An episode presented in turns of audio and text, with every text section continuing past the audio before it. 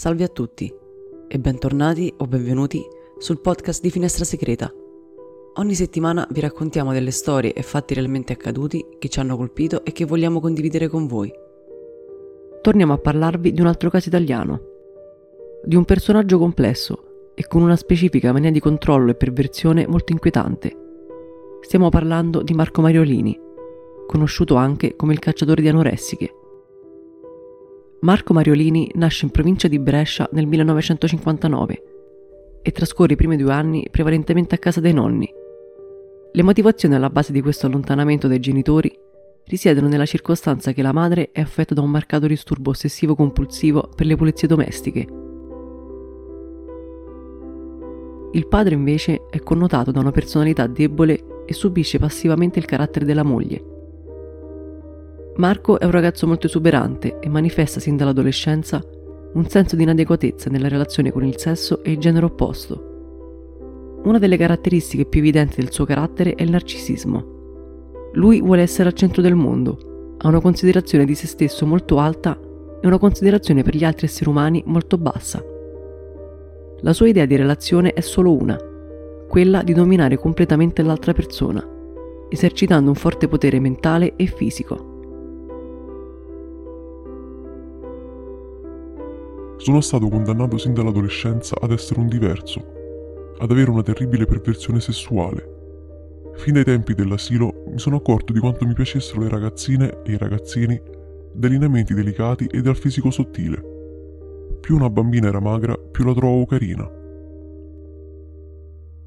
L'uomo è infatti ossessionato da ossa, tendini, vene e dalla fantasia di possedere corpi emaciati. Per lui questo è l'unico modo per raggiungere la massima gratificazione.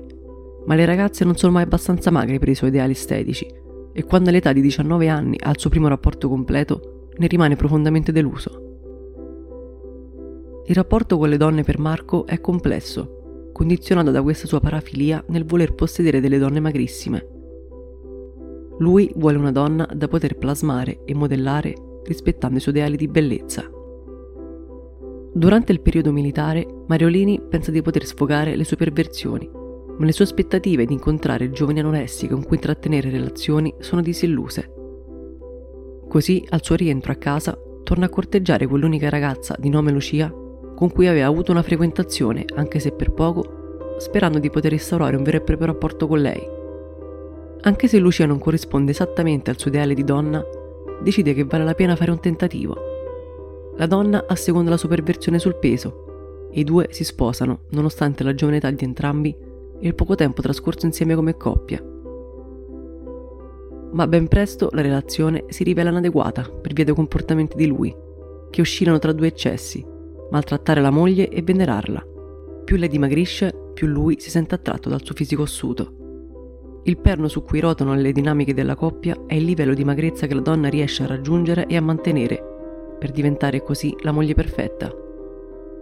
Arriva a raggiungere un peso di 33 kg, ma quando prende anche solo 2 o 3 kg, lui la rimprovera, insultandola e sminuendola, non accettando più il suo corpo. Proprio a causa di questa sua ossessione, quando la donna mette al mondo i loro due figli, il matrimonio crolla. Quel corpo trasformato e arrotondato lo ripugna, tanto che Mariolini non riesce nemmeno a sfiorarlo. Così la coppia decide di separarsi e l'uomo sposta le sue attenzioni altrove, decidendo di trovare la donna giusta attraverso annunci per cuori solitari che pubblica su riviste e quotidiani locali, in cui manifesta apertamente le caratteristiche delle donne che vuole incontrare. Devono avere bei lineamenti e devono essere magrissime, quasi scheletriche. Lui cerca un amore, una persona da amare, ma a modo suo. L'incontro fatale avviene tramite suddetti annunci Monica Calò ha 25 anni, è studentessa a Padova e risponde all'annuncio di Marco in modo molto minuzioso, non trascurando neanche il più piccolo dettaglio. Forse perché incuriosita dalla richiesta dell'uomo, e il 18 ottobre si incontrano alla stazione di Padova sedendosi in un bar a conversare. La ragazza è alta e snella, pesa 42 kg per 1,72 m di altezza. Il fisico perfetto da cui partire per ottenere quella trasfigurazione estetica che tanto ossessiona Mariolini la ragazza rivela tratti di personalità fragile e insicura, perfetta per essere plagiata e modellata secondo i suoi intenti. Iniziano così a frequentarsi e in modo del tutto complice i due decidono di unire le proprie patologie. Lei da anni desidera essere molto più magra, senza però mai riuscirci, e lui è sicuro di poterla aiutare in questo suo percorso che porterà alla felicità di entrambi. Nel giro di poco tempo, infatti, la ragazza perde peso e arriva ai 38 kg sottoponendosi ad una dieta ferrea imposta da Marco. L'uomo gestisce morbosamente l'assunzione del cibo da parte della sua compagna e osserva da vicino la sua metamorfosi nel diventare l'ideale oggetto della sua ossessione. Mariolini non solo le raziona i pasti fino a farli assumere quasi esclusivamente liquidi, ma le induce anche a rimettere il poco cibo che assume. Le somministra medicinali e lassativi. La segrega, sta con lei 24 ore su 24 e a volte la picchia, anche in pubblico, se osa ribellarsi o disobbedire. L'uomo mette in atto questi atteggiamenti non solo tra le mura domestiche, ma anche in mezzo alla gente, dove prova la soddisfazione del potere e del controllo che dimostra avere su di lei. Monica però inizia a sentirsi molto debole, il suo corpo sta cedendo e per evitare che possa accadere il peggio, quando è in casa, lontana dagli occhi di Marco, cerca tra i rifiuti delle croste di formaggio o buccia di frutta, così da poter ingerire un po' di grassi e zuccheri. La loro è una relazione sicuramente sadomasochista, dove Marco è il sadico e Monica la masochista. Lui controlla un potere mentale su di lei talmente forte che la ragazza si sente in difetto e in colpa se mangia qualcosa in più rispetto a ciò che Marco le dà. Talmente in colpa che accetta di subire violenze fisiche da parte dell'uomo, che è solita prenderla a pugni nello stomaco fino a farle rigettare il cibo ingerito. Quando la coppia esce per andare a mangiare al ristorante, lei non ha diritto a nulla, se non a del tè e dell'insalata. In un'occasione in particolare, mentre i due sono fuori a cena, sfruttando l'assenza di Marco che si è alzato dal tavolo per andare in bagno, Monica si avventa sul piatto di pasta che l'uomo ha ordinato ed inizia a mangiare con le mani con grande voracità. Lui, vedendola, scoppia dalla rabbia e segue la ragazza che fugge a nascondersi nella cucina del ristorante, continuando a mangiare quanto più cibo possibile. La punisce verbalmente e fisicamente all'interno del locale e una volta tornati a casa la obbliga a dormire nuda al freddo sul pavimento. Ma questa follia di coppia è destinata a finire. Monica è stremata e sa che se la situazione continuerà così sarà destinata a morte certa. Quel filo sottile e perverso che li unisce sta per spezzarsi. Durante la notte la donna prende un martello da muratore trovato in casa e si accanisce contro Mariolini mandandolo all'ospedale dove viene ricoverato per alcuni giorni. Viene anche lei ricoverata presso un ospedale di Brescia, dato le sue condizioni di estrema magrezza.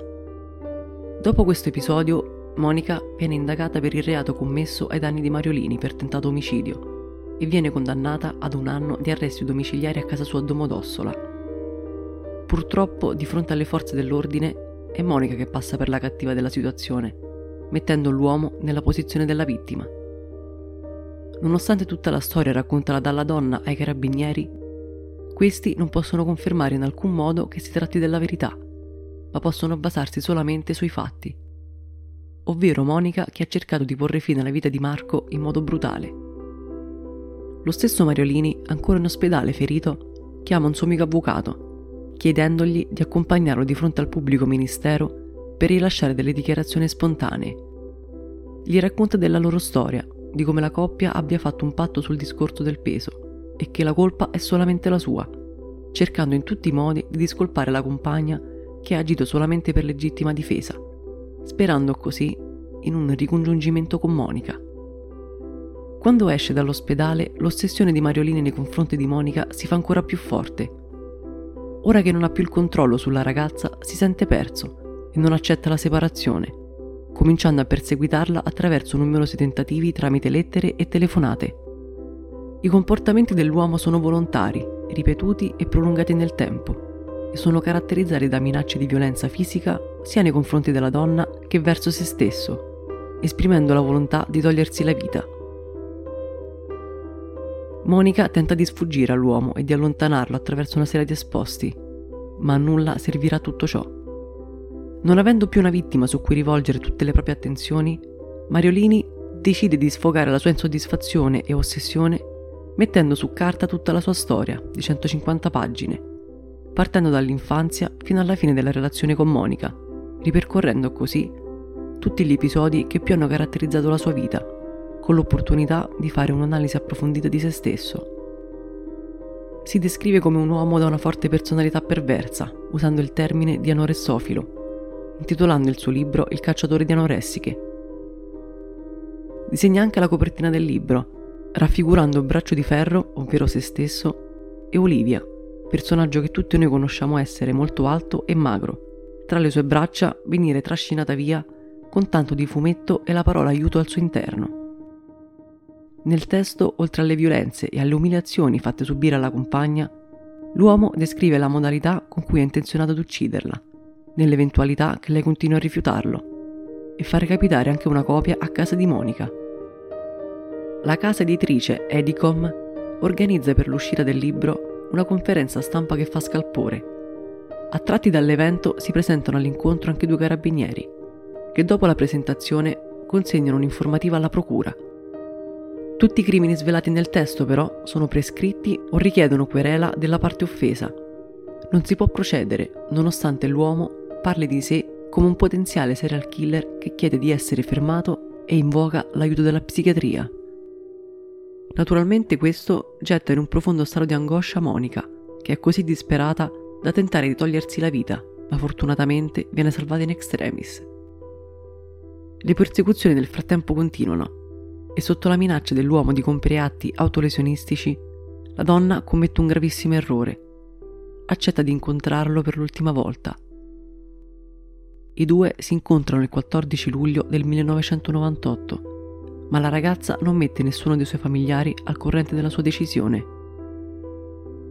Monica accetta l'incontro perché lo vuole convincere a cambiare e che è anche disposta ad aiutarlo che non significa tornare insieme a lui, ma semplicemente dargli la forza di cercare l'aiuto che necessita in dei centri specializzati. L'uomo ne rimane tremendamente ferito. Pensava che quella sarebbe stata l'occasione per una riappacificazione, tanto da portarle un regalo e un mazzo di fiori. Ma la donna lo rifiuta ancora una volta e mentre si trovano sulla spiaggia del lago Maggiore a Verbagna, l'uomo prende in mano un coltello che aveva nascosto sotto l'asciugamano ed inizia ad accoltellarla. Dopo averla uccisa, Mariolini si immerge nel lago, come a voler lavar via le sue colpe, e non volendo vedere il corpo della sua amata, che ora giaceva sulla riva, immobile. Dopo poco però viene arrestato, non opponendo la minima resistenza alle autorità. Il suo amico e avvocato Pasini va a fargli visita in carcere avendo saputo che l'uomo è accusato di omicidio volontario la difesa chiede subito che venga effettuata una valutazione psichiatrica che inizialmente prevede una parziale capacità di intendere e di volere dell'uomo al momento dell'atto, causata da un disturbo di personalità di tipo narcisistico che lo affligge.